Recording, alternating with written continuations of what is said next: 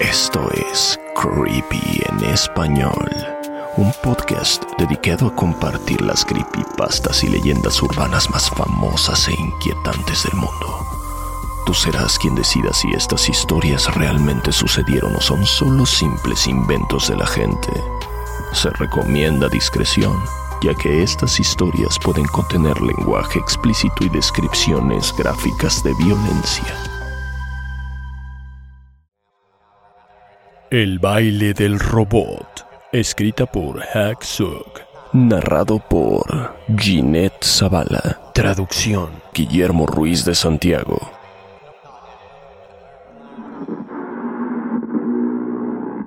Recuerdo haber leído entrevistas en periódicos sobre estrellas de cine y cantantes que se quejaban de lo cansada que era la industria del entretenimiento. El trabajo es tan duro y demandante, decían.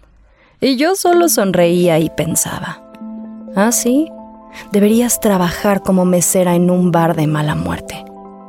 Eso sí que es difícil. A veces leía el periódico mientras trabajaba en mi turno de 10 horas en el restaurante, procurando que el jefe no me viera leyendo para que no me fuera a despedir otra vez. Ahora me doy cuenta que ya casi no hay periódicos, ni bares, ni cafeterías, ni tiempo para leer. Lo único que existe es entretenimiento, interminable, inagotable y yo lo proporciono. Yo soy la actriz principal de este absurdo espectáculo.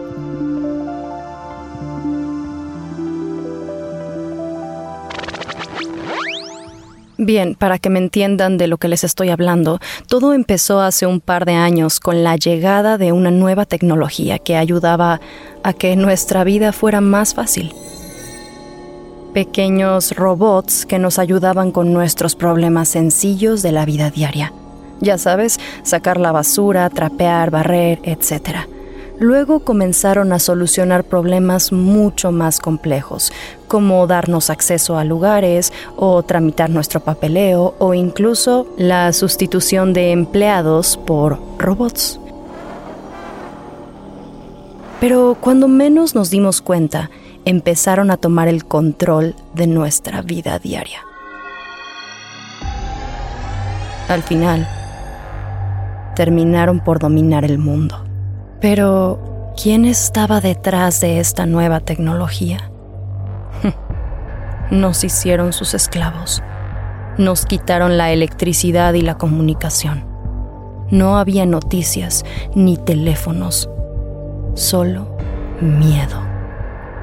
La gente tenía miedo de salir de casa porque los que salían desaparecían. Los rumores hablaban de una inteligencia artificial alienígena avanzada que utilizaba el Internet como medio de control. Pero hasta donde yo sé, son solo especulaciones. No tenemos ni idea de quiénes son. Nadie nunca los ha visto. Lo que sí sabemos es que aman a aquellos humanos que se dedican a la industria del entretenimiento y las artes. Solo a nosotros nos perdonaron la vida.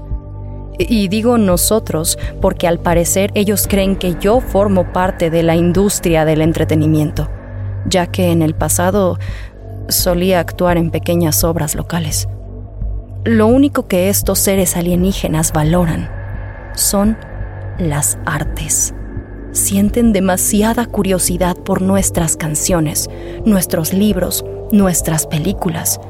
Han visto todas nuestras creaciones, han escuchado toda nuestra música, leído nuestras historias, pero ya están aburridos. Quieren más, por lo que nos dejaron vivos para entretenerlos. Esa es la única razón.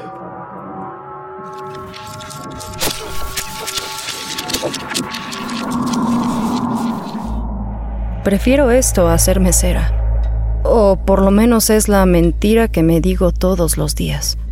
No quedamos muchos humanos vivos. De hecho, cada minuto de cada día debemos crear o nos matan. Estos alienígenas son capaces de robarnos la vida. Tienen el poder de hacer que nuestro corazón deje de bombear sangre de inmediato.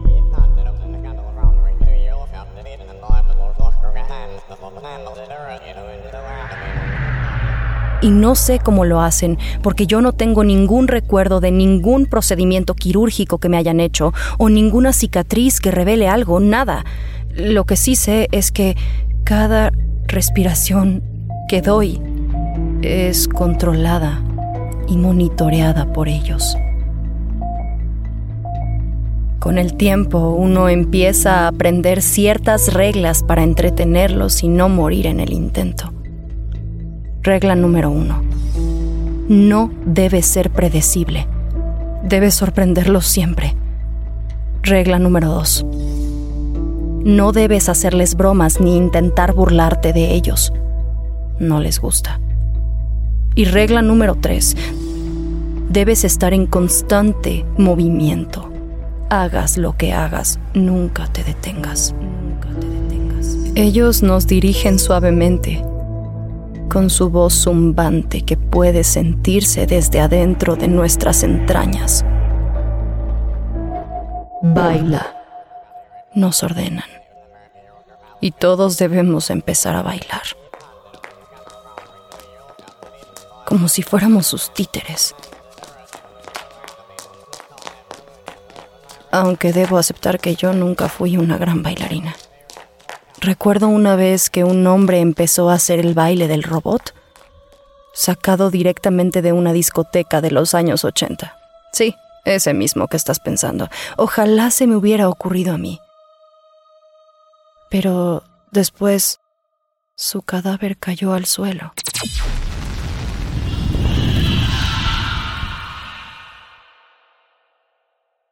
Deben haberlo tomado como una burla.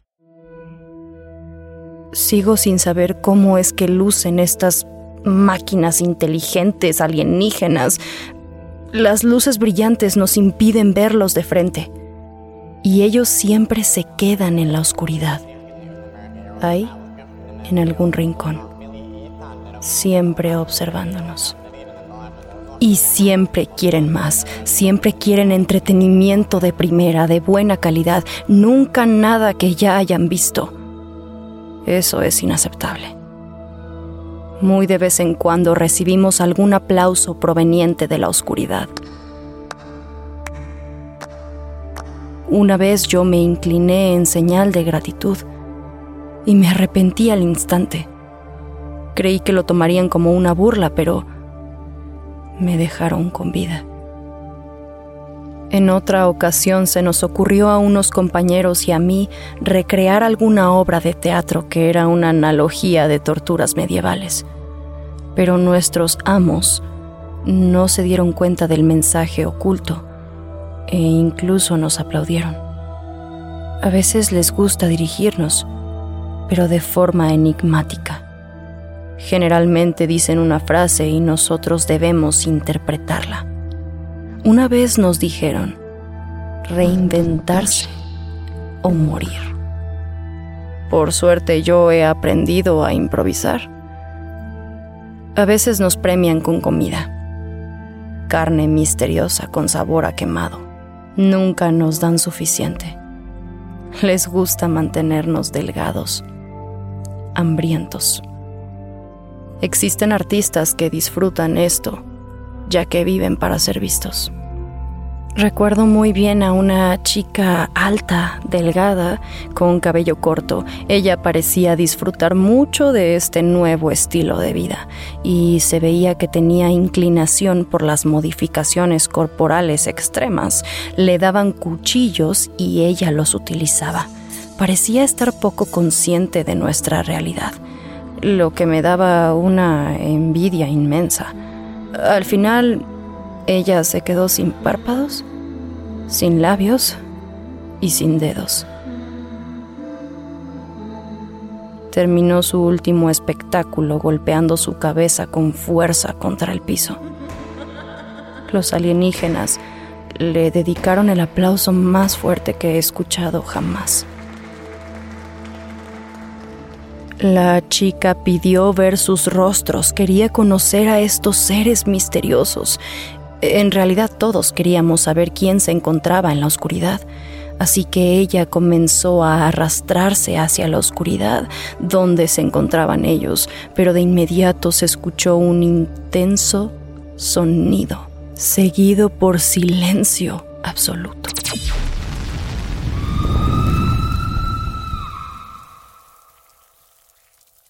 Y el olor a carne quemada. Ese maldito olor. Poco después los seres misteriosos nos dieron su siguiente orden para ser interpretada. Infierno en la tierra. Y nosotros debíamos continuar entreteniéndolos.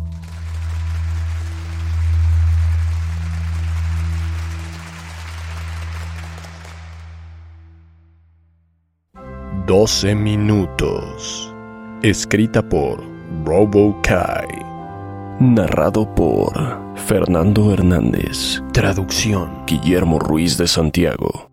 En otoño de 1987, un pequeño canal de noticias llamado WSB-TV en Atlanta, Georgia, intentaba llenar un hueco en su programación de los domingos por la mañana. Tras llenarlo de infomerciales de productos baratos y programas repetidos, los ejecutivos del canal decidieron darle ese espacio a la joven reverenda Marley Sachs para que llenara ese espacio con su programa de temática religiosa llamado Palabras de Luz con la reverenda Marley Sachs. El show se estrenó el 18 de octubre la cadena de televisión no se molestó en darle mucha promoción. El programa era de muy bajo presupuesto. En cada episodio se veía a la reverenda Sachs sentada en una silla de madera leyendo pasajes de la Biblia. Ella complementaba las lecturas, dando explicaciones del significado de los textos y mostraba ejemplos de cómo podrían aplicar esas enseñanzas en la vida cotidiana. El programa comenzó a atraer una pequeña audiencia devota y logró mantenerse al aire un par de meses. Pero a lo largo de las semanas, la cadena de televisión empezó a recibir llamadas muy extrañas de los televidentes que observaban el programa Palabras de Luz con la reverenda Marley Sachs.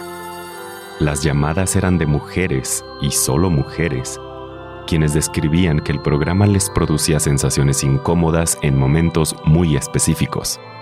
Decían sentir náuseas, dolor de espalda, mareos y visión borrosa. Estas mujeres estaban convencidas de que la causa de todo ello era el programa de televisión. Después de varias semanas de quejas, se descubrió que estos malestares colectivos se producían en intervalos de aproximadamente 12 minutos durante el transcurso del programa. El personal de la cadena de televisión hizo una rápida inspección de sus equipos de audio y video, pero no encontraron nada defectuoso. Cuando la reverenda fue informada de estos incidentes, solo se limitó a encogerse de hombros y declarar severamente que algunas personas no pueden lidiar con la luz de las palabras de Dios. El director de la cadena de televisión, incapaz de encontrar una explicación coherente a todo aquello, decidió seguir la emisión del programa. Pero al paso de los meses, el programa comenzó a perder audiencia, por lo que se decidió cancelarlo. El director de la cadena pensó que sería más redituable dedicar ese espacio a las noticias locales que reportaban una misteriosa epidemia de abortos espontáneos. El caso era muy siniestro, ya que se había reportado que en los últimos meses más de 300 mujeres embarazadas habían sufrido abortos espontáneos a pesar de estar aparentemente saludables. El centro de salud local no podía encontrar aún una causa aparente de esta aterradora epidemia. Cuando le informaron a la reverenda que su programa había sido cancelado, su reacción fue de absoluta indiferencia. Solo se limitó a sentir, casi como si ya lo hubiera visto venir. Cuando llegó el día de grabar el último episodio, ella se presentó en el estudio Se sentó en su silla de madera e hizo la lectura de sus pasajes bíblicos. Dio una breve explicación de cada uno de ellos y una vez concluidas las grabaciones, salió del estudio sin decir una palabra. Nadie volvió a saber de ella, ni siquiera los miembros de la iglesia a la que pertenecía. Parecía como si hubiera desaparecido de la faz de la tierra.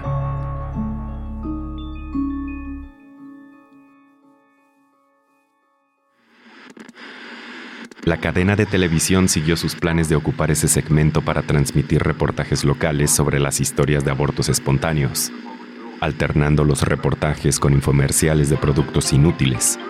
Pero tres meses después de la cancelación del programa, los casos de abortos dejaron de reportarse. Parecía como si de pronto todo se hubiera solucionado. Un año y medio después, un asistente de producción que comenzó a trabajar en esa cadena de televisión descubrió por accidente las cintas de Palabras de Luz, el programa religioso de la reverenda Sachs. Empezó a revisarlas en un intento de encontrar material videográfico para un segmento sobre el impacto de la religión en la comunidad local. Mientras el asistente de producción revisaba las cintas, hizo accidentalmente un inquietante descubrimiento. Al revisar los episodios de Palabra de Luz, fotograma por fotograma, descubrió que en intervalos de 12 minutos, de forma casi imperceptible, se veía una imagen siniestra. Era como el parpadeo de una escena apenas visible, de una grotesca cabeza cortada, la cual estaba en estado de putrefacción. Al principio el asistente de producción creyó que estaba imaginando cosas, pero fue cuando hizo un análisis fotograma a fotograma que descubrió que esa imagen se repetía en lapsos de 12 minutos a lo largo de todo el programa. Por un momento creyó que alguien había alterado el material, pero cuando el asistente de producción lo reportó a uno de los técnicos de la cadena, el técnico reaccionó con perplejidad. Nadie había tocado el material desde la cancelación del programa, por lo que decidieron revisar más episodios de Palabras de Luz y descubrieron que todos y cada uno de ellos presentaban la misma anomalía. También se dieron cuenta que, a medida que avanzaba el programa, la imagen se volvía más y más repugnante. La cabeza se llenaba de larvas y la piel cambiaba de color. Pasaba de color rosa a rojizo, luego un tono púrpura. Al finalizar el episodio, la cabeza cortada adquiría un color negro. Los hombres decidieron contactar a algún camarógrafo que hubiera estado presente en la grabación del programa, pero el único que aún seguía trabajando en la cadena de televisión afirmó que nadie del equipo de producción había grabado esa grotesca escena y que era prácticamente imposible todo aquello, ya que él había estado presente en la producción y edición del programa, y que esa grotesca cabeza nunca había formado parte de las grabaciones. Todo esto fue presentado al jefe de la cadena de televisión, quien, temiendo algún tipo de demanda por haber permitido que eso saliera al aire, ordenó que se destruyeran todas las cintas del programa Palabras de Luz. Le dijo al asistente de producción, al técnico y al camarógrafo que olvidaran todo aquello, ya que ponía en peligro la existencia de la misma cadena de televisión y por lo tanto sus propios trabajos los hizo firmar acuerdos de confidencialidad para que todo se mantuviera en secreto. El técnico y el camarógrafo olvidaron pronto ese suceso. Su ritmo de trabajo no les permitía indagar demasiado en programas cancelados. Pero el asistente de producción no lo pudo dejar pasar. El impacto que generó en él aquel material lo dejó marcado, por lo que robó varias cintas del programa religioso para poder continuar con su investigación quería llegar al fondo de todo aquello. ¿Quién era el responsable de haber producido ese material tan retorcido? El asistente de producción pronto dedicó la mayoría de sus noches a analizar cada fotograma del programa y pronto descubrió que se unía las imágenes grotescas, eliminando los 12 minutos que había entre un fotograma y otro, se podía contemplar un bucle de la cabeza pudriéndose en tiempo real.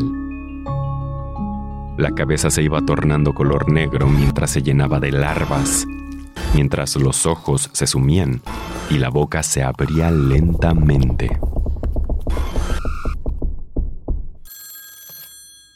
Una semana después, la policía recibió una llamada al 911 realizada por una anciana a mitad de la noche. La señora reportaba ruidos horribles procedentes del departamento de al lado donde vivía una joven pareja. La anciana expresó su preocupación, ya que la mujer estaba embarazada y temía que algo terrible hubiera ocurrido. Minutos después, cuando la policía llegó al departamento reportado, descubrieron que todas las luces del lugar estaban apagadas y que la puerta del departamento estaba entreabierta. Lentamente entraron al lugar. Al recorrer las silenciosas y oscuras habitaciones, pudieron escuchar el sonido de un televisor prendido en el cuarto del fondo. Al entrar pudieron ver, en las penumbras de la habitación, a la joven mujer tirada en medio de un charco de sangre, con el abdomen completamente abierto. La herida estaba fresca y un camino de sangre se extendía hasta el sillón del fondo de la habitación, donde se encontraba el cuerpo de su marido, el asistente de producción. El hombre estaba desnudo, con el cadáver de su hijo neonato reposando en su pecho. El hombre todavía sostenía en su mano un enorme cuchillo de carnicero, el cual había utilizado para destripar a su esposa embarazada. La televisión estaba encendida y emitía un bucle de 12 segundos de imágenes que mostraban una cabeza en descomposición, que iba tornándose negra al paso del tiempo. Mientras los ojos se sumían y la boca se abría, se podía escuchar la siguiente frase. La luz de Dios llama a sus mejores ángeles.